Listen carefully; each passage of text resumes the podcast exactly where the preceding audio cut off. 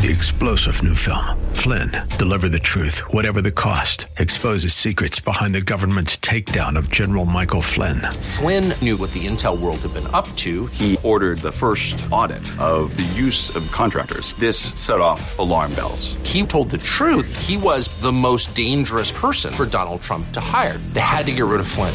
Flynn, deliver the truth, whatever the cost. Available now. Watch it today. Go to salemnow.com. Salemnow.com.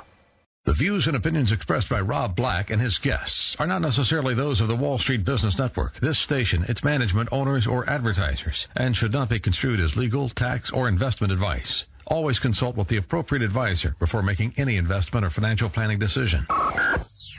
Insightful, informative, irreverent. We're ready. The Wall Street Business Network presents Rob Black and Your Money, your source for breaking news, market updates, and successful investment strategies for the 21st century. Sounds like a great program. Getting you to retirement in today's market. So let's get on with the show. Taxes, family finances, insurance, the economy, technology, media, and entertainment. Rob is talking about it with you at 800 516 1220. So call in, we'll chat and uh, have some fun. Now, to start your day with the latest news and market commentary, here's Rob Black on the Wall Street Business Network. I'm Rob Black, talking all things financial, money, investing, and more. Thanks for listening to the show. I say that a lot, don't I? So, but I do mean it. Cheap bacon. Bacon's about to be everywhere again. Bacon's having its moment.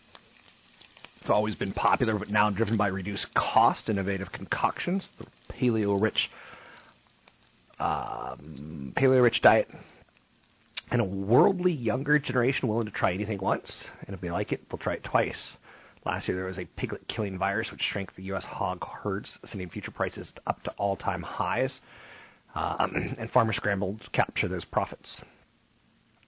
It's weird how that works. You would expect virus is bad, but no, virus is good because we slaughter them. And then next year it'll be bad because we don't have full grown hogs.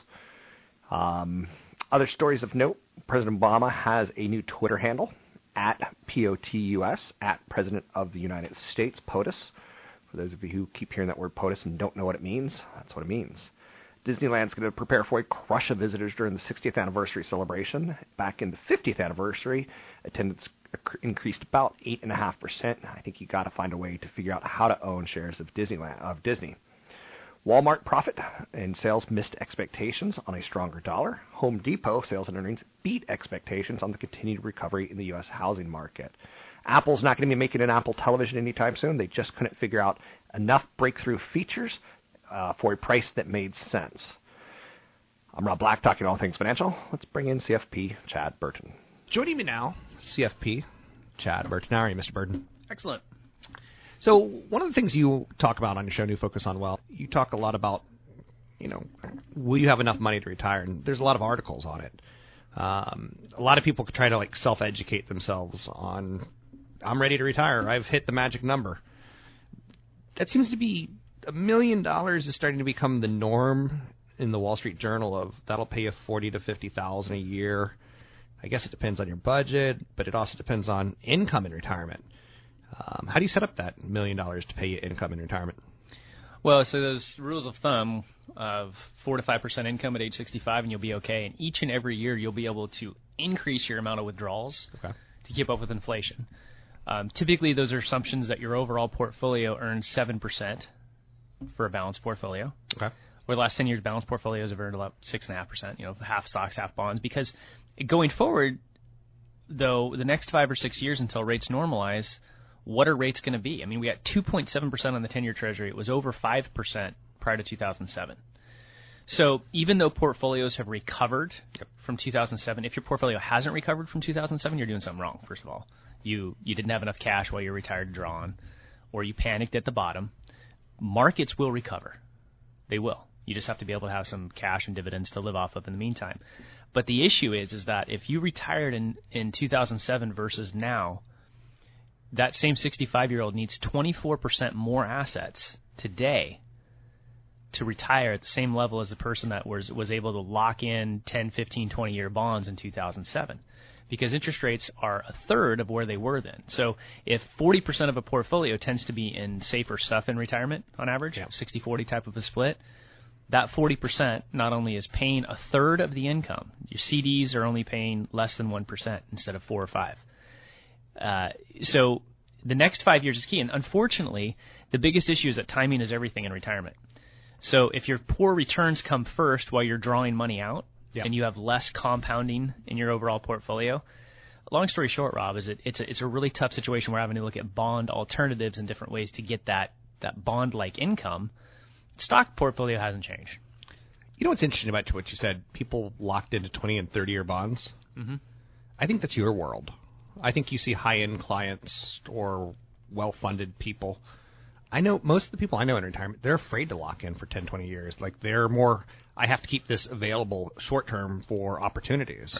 And I can't lock it in for 20, 30 years because I'll be dead in 20 or 30 years. Mhm. Does that make any sense what I said? Yeah, and, and not necessarily 20, 30 years. I, I doubt a lot of people, you know, locked in bonds because even in 2007, people thought rates would go higher. Okay. Um, so, but I, you know, there's there's a world of when individual bonds look better versus bond funds.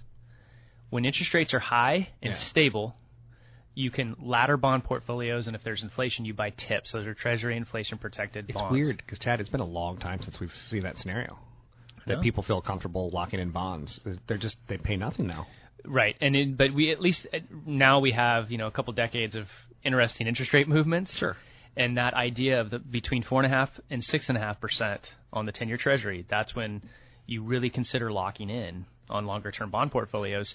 But you have to be able to hedge. You have to have some of your money in your portfolio that are available for tips, sometimes commodities. A lot of studies are showing that. Yeah, you don't really need that commodity fund. You really need more of the tip exposure. And again, those are bonds that pay a lower rate of interest. Yeah, what's interesting in 2008 when all stocks were down, guess what was up?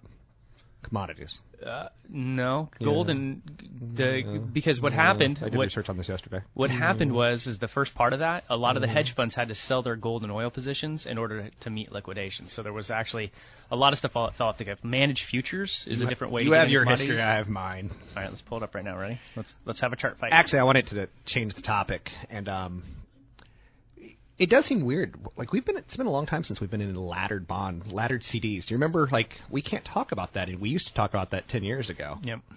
So, um, I did pull up Apple yesterday. Their bonds, their ten-year bonds, 3.4, 3.5 percent. Yeah. So, would you, as a betting man, would you go after an Apple bond versus a ten-year Treasury, or do you still like the security of the U.S. government? I, I mean, I don't like. I mean, I wouldn't lock it in unless you had some sort of a hedging strategy on that. I mean, you can get almost the same yield in the stock right now. Okay, that's true. And that's the biggest issue is that people are making. I heard a morning show host, early, early morning, talking about their income portfolio. And my fear is that a lot of older people are saying, "Oh, this is an income portfolio. I'm going to take my bond money and I'm going to go get that." And then the stock market drops or interest rates rise, and they have a 10 to 20 percent correction instead of a, okay, I've my income's still coming in and I've got a cushion for the stock market. So keep your bonds your bonds, your stocks your stocks. That's CFP Chad Burton. You can find him at newfocusfinancial.com. That's newfocusfinancial.com. Home Depot sales and earnings beat expectations. Uh, continue recovering the housing market, and Home Depot should be pretty well positioned with rates low. They're still low.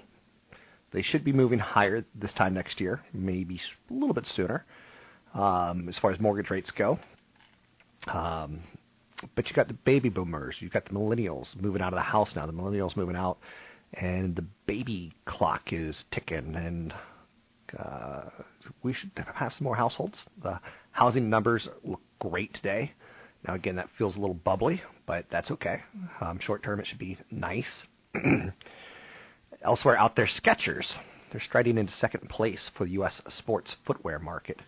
Casual footwear brand gives athletic shoe companies a run for their money. Skechers accounted for about 5% of the sports footwear market for the quarter ended in March, moving past Adidas. That's kind of crazy. I wouldn't have thought that. Um, and as well past Asics and New Balance. Nike and its proprietary Jordan brand account for, get this, 62% of athletic shoes sold in the United States. But Skechers is on the rise. Why? There's a growing preference for cheaper shoes they may actually never use for running. And it's a threat that you know, the trend poses to some established athletic brands. Cheaper. Some people want cheaper. They don't want $110 for a running shoe. A lot of technology goes in that running shoe, but if you want to look athletic and not be athletic. Maybe go with the nice looking Skechers. You want to be athletic. Nike still dominates that. I'm Rob Black, talking all things financial, money, investing, and more.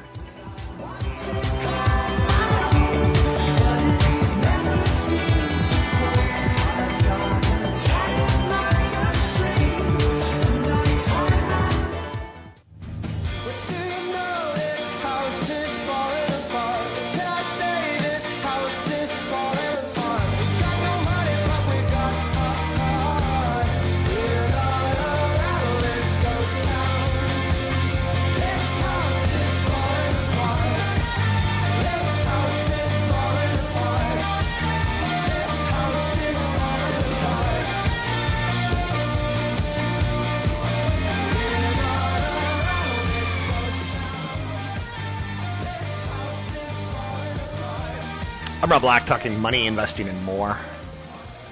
As always, I have to say thank you for listening to the show. Um, I feel I've got a pretty dedicated audience that's has supported me for up to almost 20 years now. Um, I've changed. I've tried to always improve. I've tried to listen to you and your feedback. Some of it I hate. Some of it I embed. Um, you know, my goal is to try to make you a better investor, and if not you, maybe your children.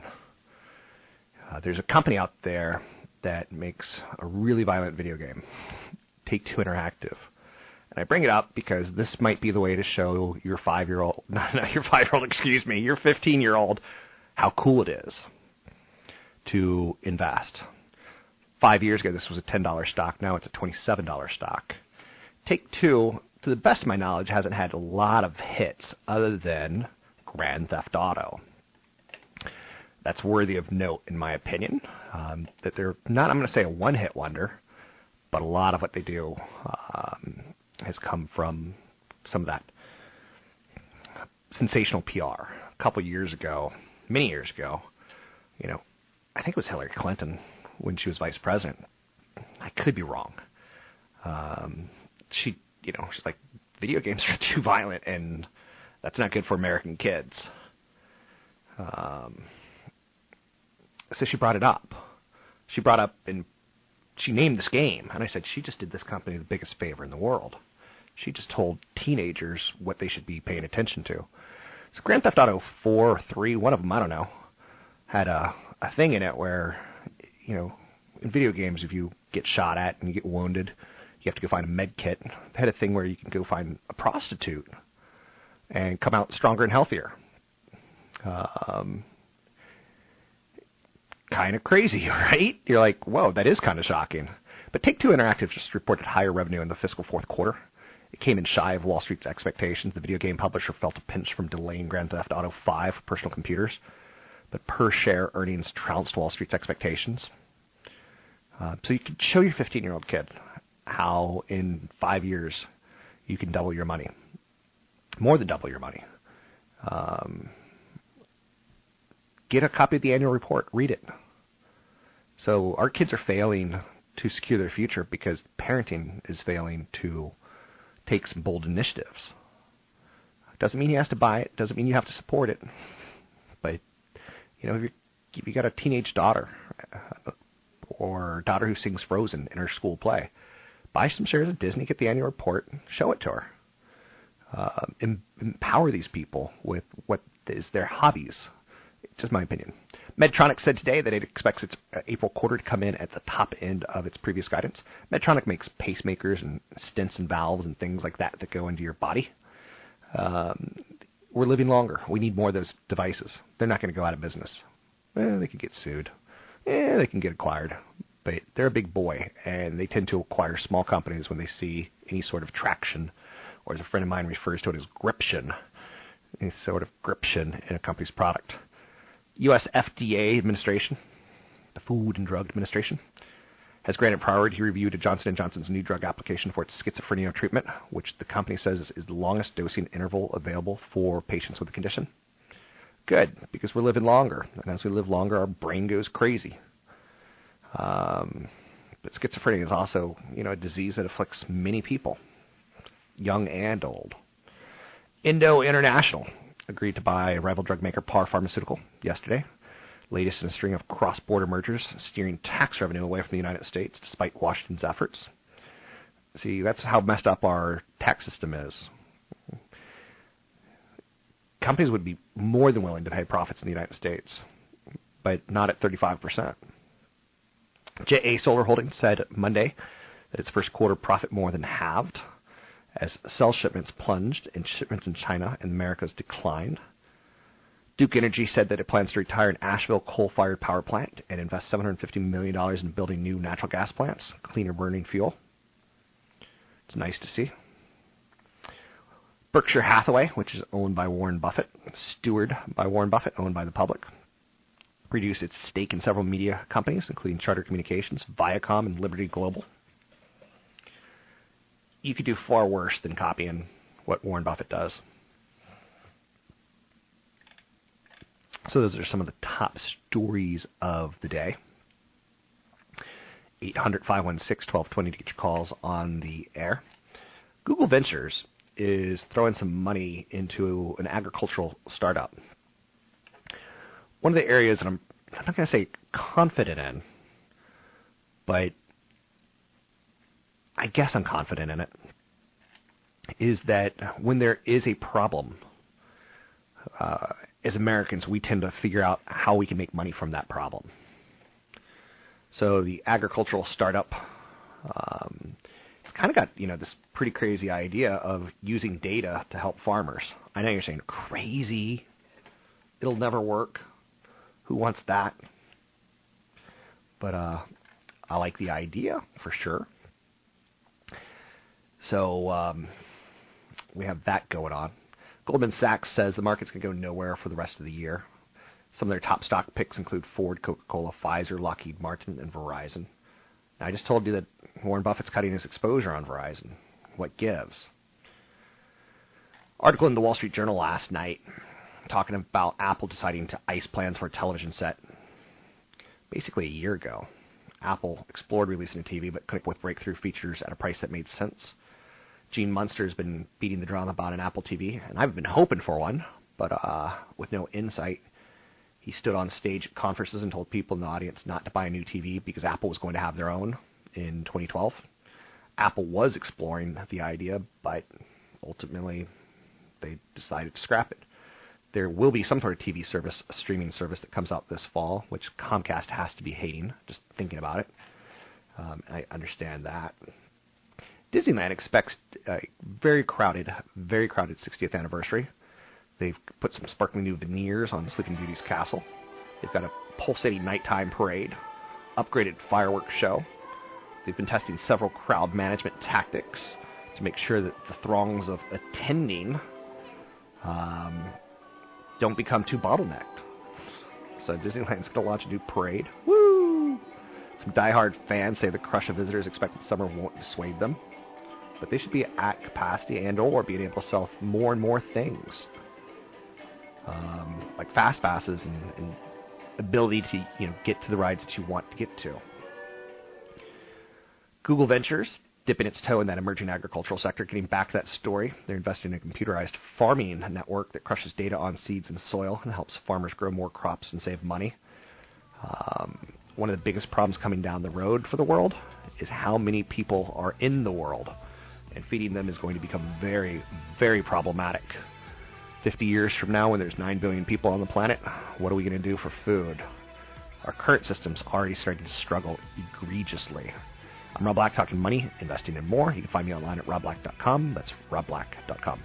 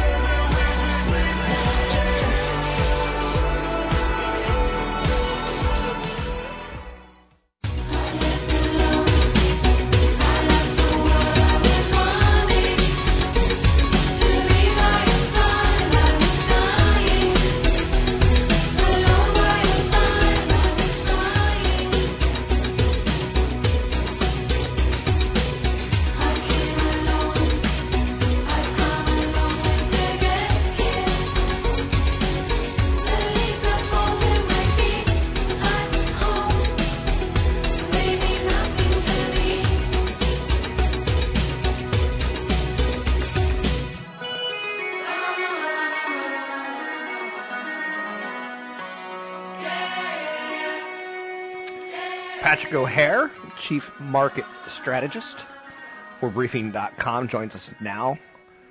Mr. O'Hare, how are you? Hey, good morning, Rob. I'm doing well. Thanks. Yourself? I'm okay. Um, getting through the year. You know, again, amazed at how fast time moves as you get older. Uh, looking, sure. you know, we're five twelfths done with the year, almost halfway. Uh, what's our report card so far, Mr. O'Hare? Uh, well, I'd say that the uh, the report card, I'd probably categorize it as about a, a, a B.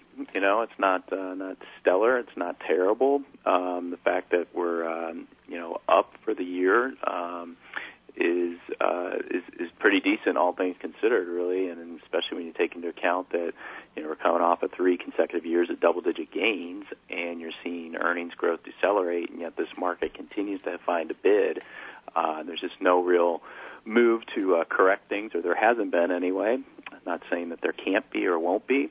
It's just that we're still not seeing it, um, and that I think is making a lot of um, uh, investors who continue to sit on the sidelines, you know, perhaps a little nervous about missing out on another leg higher. So, um, and especially with the breakout here to to new record highs, um, I suspect that that uh, that nagging feeling is starting to increase again, and um, might prompt some people to come in off the sidelines and arguably maybe not at the best time, but uh, that's something that could drive the market a little bit higher here over the near term anyway. Goldman Sachs has come out with a recent, not not survey, but just market research saying they expect the stock market to grow five percent annualized over the next ten years. Now, there's a lot that goes into that, but they're basically saying you know things are going to be a little bit more blah um, because we've just come off. Well, I'm not going to say why because because I don't know all their reasons. But does that sound reasonable to you that you know we're going to go beneath historical trends? Well, um, you know, it does uh, it does sound reasonable. I mean, when you take into account, like say, you look back at you know the the big bull market of you know that began in the early 1980s uh, and culminated with the um, you know the popping of the uh, dot com bubble. Uh, you look at the starting point then where interest real interest rates were. Um, you look at the starting point then of where baby boomers were, right? So you had real interest rates at, at sharply higher levels, and you had baby boomers at much younger ages that were entering their prime spending years um, and earning years. Um, now the flip is is true. So you have you know real rates that are uh, remarkably low, and you have baby boomers that are now older uh, that are looking um, save more, or certainly are not spending as as willingly as much as they used to. Um, and in turn, um, you saw back in the start of the early 80s a real embrace of you know the credit-based economy and the ex- expansion of credit cards and uh, and all in spending on credit. And now what we have is uh, a consumer that seems to be more uh, showing a greater propensity uh, to to actually save money and to delever and, and not use so much credit. So. Um, and, you know, and you can throw on top of that, obviously, the issues that we're going to run into with the entitlement programs. And so, to have a very conservative sounding, you know, longer term outlook is is not unreasonable in light of all those factors. But I think to your most important point, though, Rob, uh, you know, no one knows what the future holds for sure. These are just things that seem to be lining up for us. Um, stranger things have happened. You know, we could do better than than average. We might do worse than the Goldman forecast. Uh, it's hard to say, but I think it's a reasonable case uh, that they're making. Um, and especially now, when you take into account that we're at a starting point of higher PE multiples, it does suggest that uh, future returns are not going to be as great as we've been accustomed to seeing lately.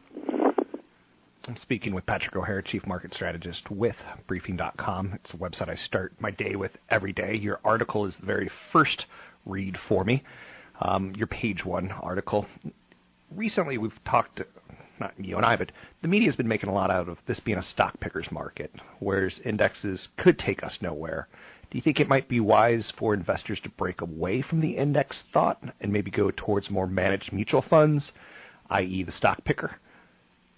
I, you know, would have to obviously depend on one's risk tolerance. I do think that you're entering an environment where um, more active management will be uh, useful um, because you know if you're looking for you know excess return. Um, you're not likely to get it on the uh, the passive side. Um, you know, I don't anticipate uh, the S&P 500 index increasing to any great degree when you take into account, you know, the pace of earnings growth that's being forecasted right now, looking at almost no earnings growth for calendar 2015. Um, and then when you also take into account, like I said, the, the starting point right now for uh, PE multiples. Um, so, um, you know, uh, so probably would be, you know, um, a worthwhile exercise anyway to start looking at more active, um, actively managed accounts versus those those passive funds. The housing numbers that came out this morning surged. Um, showed up a little pent up demand in housing starts and building and permits. Uh, is that testament to we should have a strong second half of the year? Because if we're building houses, we've got jobs and we've got paint that we have to put on them and Home Depot benefits and banks start doing more banking. The housing starts forecasting a, pickup, or am I reading too much into it? Yeah, well, well certainly it was a very big number, um, and of course, you know, you, you you do have to take into account that, um, you know, the prior months, past few months anyway, I saw some depressed housing starts numbers that, uh, and I think what what we was revealed in the April number here was essentially that, you know, there was a weather impact in, on the housing sector, certainly in terms of construction. Um, that took place within you know January and February. Um, but those were, you know, this this number, the level of starts we're at now is the highest since November 2007. Um, it'd be nice to see a continuation of that uh, strong housing start activity. Um, so it's an encouraging number. Um, I think, um, you know, our economist Jeff Rosen uh, categorized it as such and um, said there were a number of encouraging firsts in this report. You know, namely that you, you know you saw the, the you know the strongest increase since November 2007, and um, and I think it would translate ultimately into more jobs, um, more consumer spending activity, perhaps. So um, let's wait and see what the May report brings. See if we can, you know, sustain these these sharply increased levels, or if that May report perhaps shows that it was just simply um, kind of a, a payback period from the, the nasty winter weather that uh, detracted from housing starts. I work in television as well as radio, and the television anchor that I talk to every morning, he's got a big problem with Carl Icahn coming out and saying Apple should go to 240. Not that it's the Apple angle. He just doesn't like the activists coming out and plugging their own positions on CNBC. What's your whole opinion of what we're seeing in the world of activism as well as financial television? Well, they're you know I'd, I'd say they have as right as much to anybody as to uh, coming out and making their case. Um, the, the issue is whether uh, other investors and the media and uh, people like me either can see that see through it and maybe perhaps say that they're really just talking their book. Um, you know, the letter he wrote to Tim Cook laid out a very defensible position as to why they see Apple worth $240 per share. Um, wasn't entirely unreasonable in terms of the argument that excuse me that they were making. Um, but you know, personally, I don't I don't have a problem with activist uh, investors. Um, you know, I think that uh, as long as you know their motives are, are, are good versus being selfish and just trying to drive up their own um, economic interests, uh, which I suppose some do in fact do that. But I think the market as a whole, though, is smart enough to see through those types of um, maneuvers and, and can recognize when an activist manager really is uh, being a proponent for all shareholders and not just their own interests. Anything else that you're working on that you think we should be aware of that kind of gives a little hint into where we're what you're thinking? Yeah, well, i have been keeping a close eye on this financial sector uh, lately. It's done. Uh, it started out the year obviously very poorly, which was a surprise to many, given what the uh, backdrop is for the economic outlook entering the year. And and what we've seen the financial sector start to turn higher here in in, in recent weeks and, and outperforming the market. I think that's an encouraging sign. And the reason I'm watching it closely, though, is, is that the financial se- should be outperforming if uh, there's a strong belief, I think, in this idea that the economy is going to gain momentum and earnings growth is going to pick up in the back half of the year. So if we start to see the financial sector go back to a, uh, period of underperformance, uh, that would raise some questions as to whether the market truly does believe that uh, that pickup scenario. With the markets recently hitting record highs, I think there's one thing that could take us higher, and there's a lot of things that could take us lower. But the cash on the balance sheets of corporate America, they seem flush with it, and earnings haven't. Uh, some earnings have been pretty flat, but some earnings have been surprisingly strong. Cash on balance sheets is that something you factor in, or is that something you're like, nah, the tax rate's an issue, or How do you view cash? Yeah, well, you know, it is huge because it, it shows that uh, I think I think you know some of the frustration we're seeing some of these sideline investors is they don't get why the market keeps going up when earnings growth is decelerating, when economic data continues to disappoint. Um, and I would argue that part of that is the fact that companies are continually buying back their shares. Um, you know, it seems like every company that comes out and reports these days is announcing some increased share buyback authorization. That doesn't mean they have to carry those out, but um, but the data is showing that uh, they certainly are still uh, willingly carrying out share buyback activity at these higher levels. And you know, maybe that's not such a good thing. Uh, we'll see down the road, uh, but it's been a main so- major source of support, we Thanks. think, for the equity market here. That's Patrick O'Hare, Chief Market Strategist, Briefing.com, an online trusted resource for both international as well as domestic markets, economy, strategy, trends, technicals, and much, much more.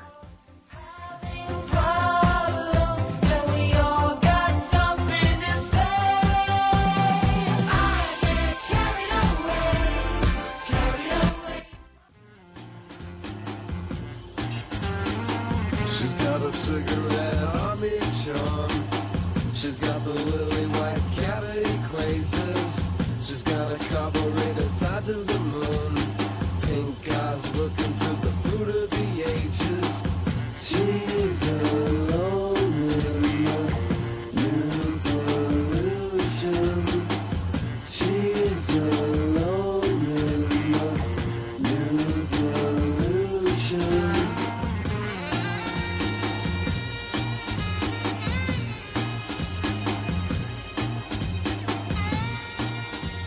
Rob Black, talking all things financial, money, investing, and more. Anything you want to talk about, we can talk about. One of the interesting questions I get is I can't save enough living in the Bay Area. It's too expensive. I say you have to leave. You have to make saving a priority, otherwise, retirement's going to look really, really ugly. At best, maybe in a trailer. Um, and I don't want that option. So where would I be considering to run away to right now? I like cities like Denver, Charlotte, Memphis, Austin, Portland, Oklahoma City. I'm not moving to Oklahoma City. They don't have teeth there. But that's where I would go if I was young. It's not the jobs, it's not the tech, it's not the foreign investors. Portland, Oregon is really intriguing right now because the housing is benefiting from a few things its neighbors don't have water and home buying millennials. Portland's on the west coast, they got water. Unlike California and Seattle, the relatively low home prices in Portland combined with still low mortgage rates make the area quite affordable for young buyers. Add water, things stay hot.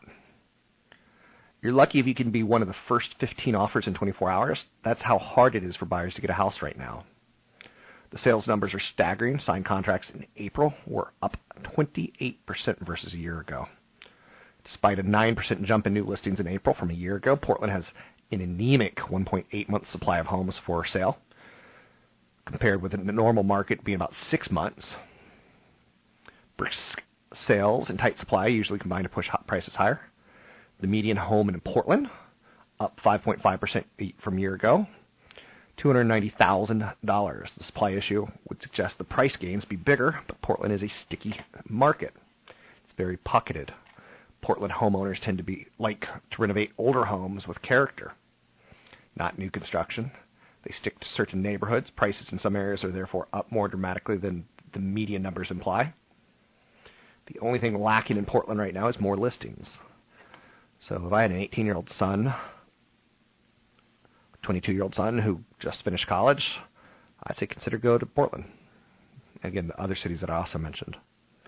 Google has a team of 100 people working on a project so secretive most of them can reveal only their first names. Google has an ex- they've got an extremely secretive unit working to combat advertising fraud. Many people within Google don't even know the team exists, but Ad Age was given the first look at what the team is about 100 people are working on. Internet Advertising Bureau predicts ad online ad fraud could cost brands as much as $10.1 billion in wasted spending each year. For Google, the world's biggest seller of online advertising, that's a huge problem. Imagine if I have a website that I post illegal, if I post the last episode of Mad Men on, and it's up for a couple months before it gets caught or found. The advertising that I could, you know, auto place in there. Google requires trust that ads being bought through it are actually reaching a human audience, not an army of botnets created by criminal enterprises. So, Google's got a problem. Facebook's trying to make everything inside Facebook and less outside in the internet world. Google dominates the internet world, but Facebook dominates the app world, in my humble opinion. 800 516 1220 to get your calls on the air. Taking a look at the markets. We started higher, we went lower. Eh, some markets are a little higher, some markets are a little lower. You can't get caught up in that, in my opinion. Home construction surges at the fastest pace um, since 2007. That's good and bad. It means more homes will be built and more homes will be on the market this time next year. Let's say a home takes a year to make, roughly. You know, kind of throw that out there. Permits are being filed. You know, permits mean six months from now we're going to be building homes, and both those numbers are really strong, construction as well as permits. So we should have a healthy economy of construction workers, unless you start seeing some of the projects dropped or not finished in a worst case scenario. That rarely happens, but it, it can. Um, so more supply probably means bad things if you own a home, because like I said, it's all about the inventory, uh, days. How long? How many days does it take to sell the property? Investors are cutting U.S. equity exposure to the lowest level since January 2008. International investors, particularly, are slashing their exposure to U.S. equities valuations are very, very high right now. Um, so we could, you know, like Goldman Sachs, go 5% higher next five, ten years. On an average basis, that's not bad. Throw in the dividends, you'll be happy. But certainly we don't see a catalyst of, of value at this point in time where, like, whoo, six years ago, the market was a value. It's up 220% since then. That's a pretty good run.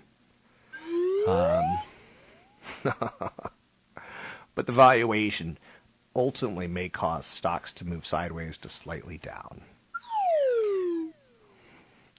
That's the thought. 70% of respondents on a global survey, they expect global growth to strengthen. The rise in oil has pushed inflation expectations to a 10-month high. Oil's actually having a good year after having a horrible calendar. Uh, is oil's actually having a good calendar year after having a horrible, you know, last 52 weeks. Um, there's not a lot of demand for safe haven cash. Demand for safe haven cash slipped to 4.5%, down from 4.6%. Cash levels are a contrarian buy signal, and below 3.5% triggers a sell signal. People are pretty confident they have their money working, and that's typically a bad thing, not a good thing. I'm Rob Black, talking all things financial. Thanks for listening to the show. Appreciate it. We'll talk soon. Don't be shy. Drop me an email, rob at robblack.com. It's rob at robblack.com. Take care. Have a good day.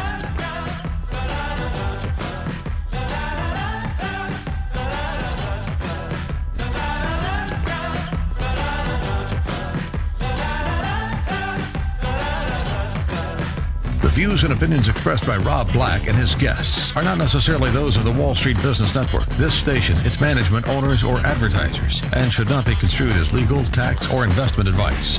Always consult with the appropriate advisor before making any investment or financial planning decision. Three star general Michael J. Flynn, head of the Pentagon Intelligence Agency, knew all the government's dirty secrets. He was one of the most respected generals in the military. Flynn knew what the intel world had been up to. He understood its funding. He ordered the first audit of the use of contractors. This set off alarm bells. The explosive new documentary, Flynn, Deliver the Truth, Whatever the Cost, uncovers the facts behind this scandal. Flynn told the truth. He was the most dangerous person for Donald Trump to hire. I find out the worst enemy that I'm going to face in my life is right here in America. They took my assessment and they wanted me to change it. And I was like, I'm not changing it. They had to get rid of Flynn. With in-depth interviews, archival footage, and never-before-seen personal records of the man behind the headlines. I just felt like I was drowning. Flynn, deliver the truth, whatever the cost. Available now. Watch it today. Go to salemnow.com. salemnow.com.